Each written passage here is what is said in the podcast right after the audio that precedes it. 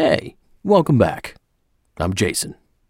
Unless you are one of us, and if you are listening to this podcast, I would hope that you are, you don't understand how difficult it sometimes is just to create on demand. With all the things and tasks our brains are bombarded with every second of every day, sometimes creating is just not an easy thing to do. Sometimes we need a muse, a push in the right direction, to get out of our own way. Sometimes what we need is inspiration. And inspiration is exactly what we're zooming in on today on the Audio 9 Design Podcast, right now.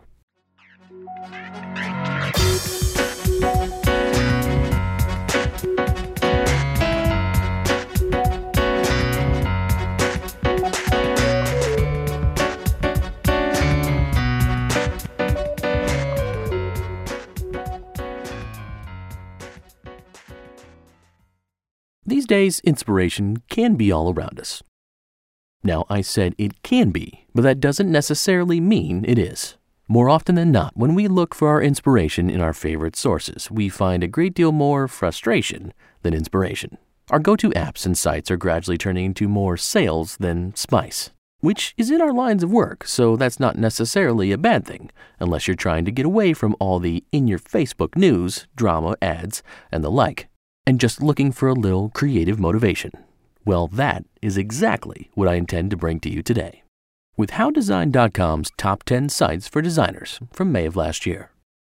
Now, I know what you're saying, Jason, that's last year. What about this year? Well, we are in the this year part, and all those glorious sites for inspiration haven't been covered yet. But the inspiration is still there, and it's still really cool, so I hope you enjoy. From Jess Zafarris of How Design, the top 10 sites for designers. In this month's list of resources for website design inspiration, you'll find a neat virtual reality project, an insightful resource that examines classic design principles, and a helpful resource for logo design inspiration. Number 1. The Next Rembrandt. NextRembrandt.com. The Next Rembrandt is an incredible art and film project that sought to create a new work by Rembrandt so to speak, using data from his paintings. The research that went into this project is astounding. The team behind it, from ING and Microsoft, started with all of Rembrandt's portraits because he painted more of those than any other style, and narrowed down the time period, demographics, elements, and even head direction of the subjects in the paintings. After studying the demographics, the data led us to a conclusive subject a portrait of a Caucasian male with facial hair between the ages of 30 and 40, wearing black clothes with a white collar and a hat, facing to the right. The sleek website and accompanying film offer some incredible insight into the project and process. Number 2. Nosaj Thing. NosajThing.com. Hey, that's Jason spelled backwards. Take a moment to plug in your headphones before you visit the site. Nosaj Thing is an LA based record producer who has produced tracks for Kendrick Lamar, Kid Cudi, and Chance the Rapper. The surreal, high contrast website design features a minimal but mesmerizing visualization of music that plays upon each visit. This one, in particular, piqued my interest in the intersection between experimentation in the music industry and web design. Number 3. New Design Principles. NewDesignPrinciples.com. This website, created by PWW's Team Beagle, built on exploring future knowledge, ideas, and creating discussions, features an examination of Dieter Rams' 10 design principles, featuring thoughts from Team Beagle and the design community, and a form to enter your own ideas. The website questions the modern day relevance of Rams' principles and proposes its own. Interesting animated typography and thought provoking insights abound. Number 4.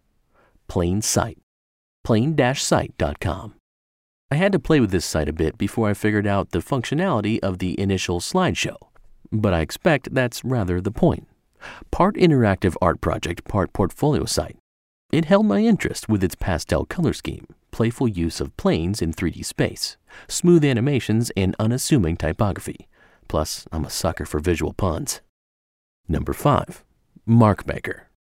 Emblemmatic.org slash MarkMaker for designers, this is an intriguing inspiration tool that generates a vast array of logo designs. That is, we hope that's what it's used for, rather than a replacement for professional design work. But that seems to be the case. After all, the most interesting feature of this site to me is the algorithm it uses to refine the selection based on what you like.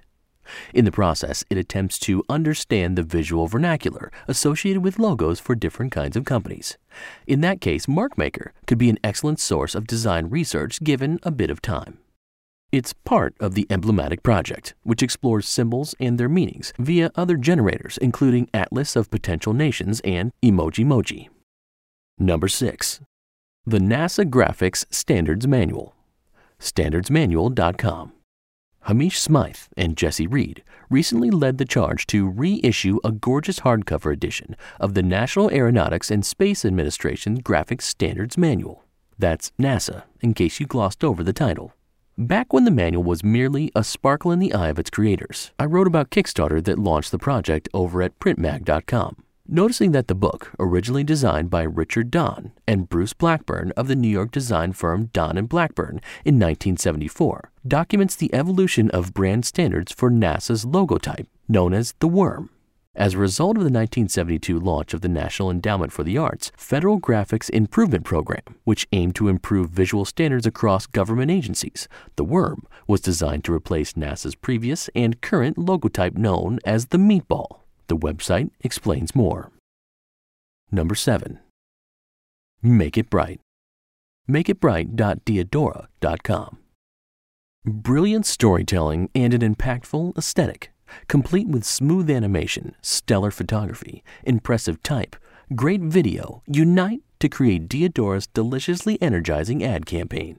Make It Bright was launched with a 1,500 kilometer relay across Europe in which 70 runners of 10 nationalities toted a box of shoes from the Diadora headquarters in Italy all the way to Barcelona, Spain, all in a quest to turn something ordinary into something extraordinary. Number 8. Nurture Digital. NurtureDigital.com. I came for the interesting combination of audio and video elements and stayed for the animated typography. The website for creative agency Nurture Digital throws a bit of everything at you, including testimonials, interesting animations, and bright color schemes.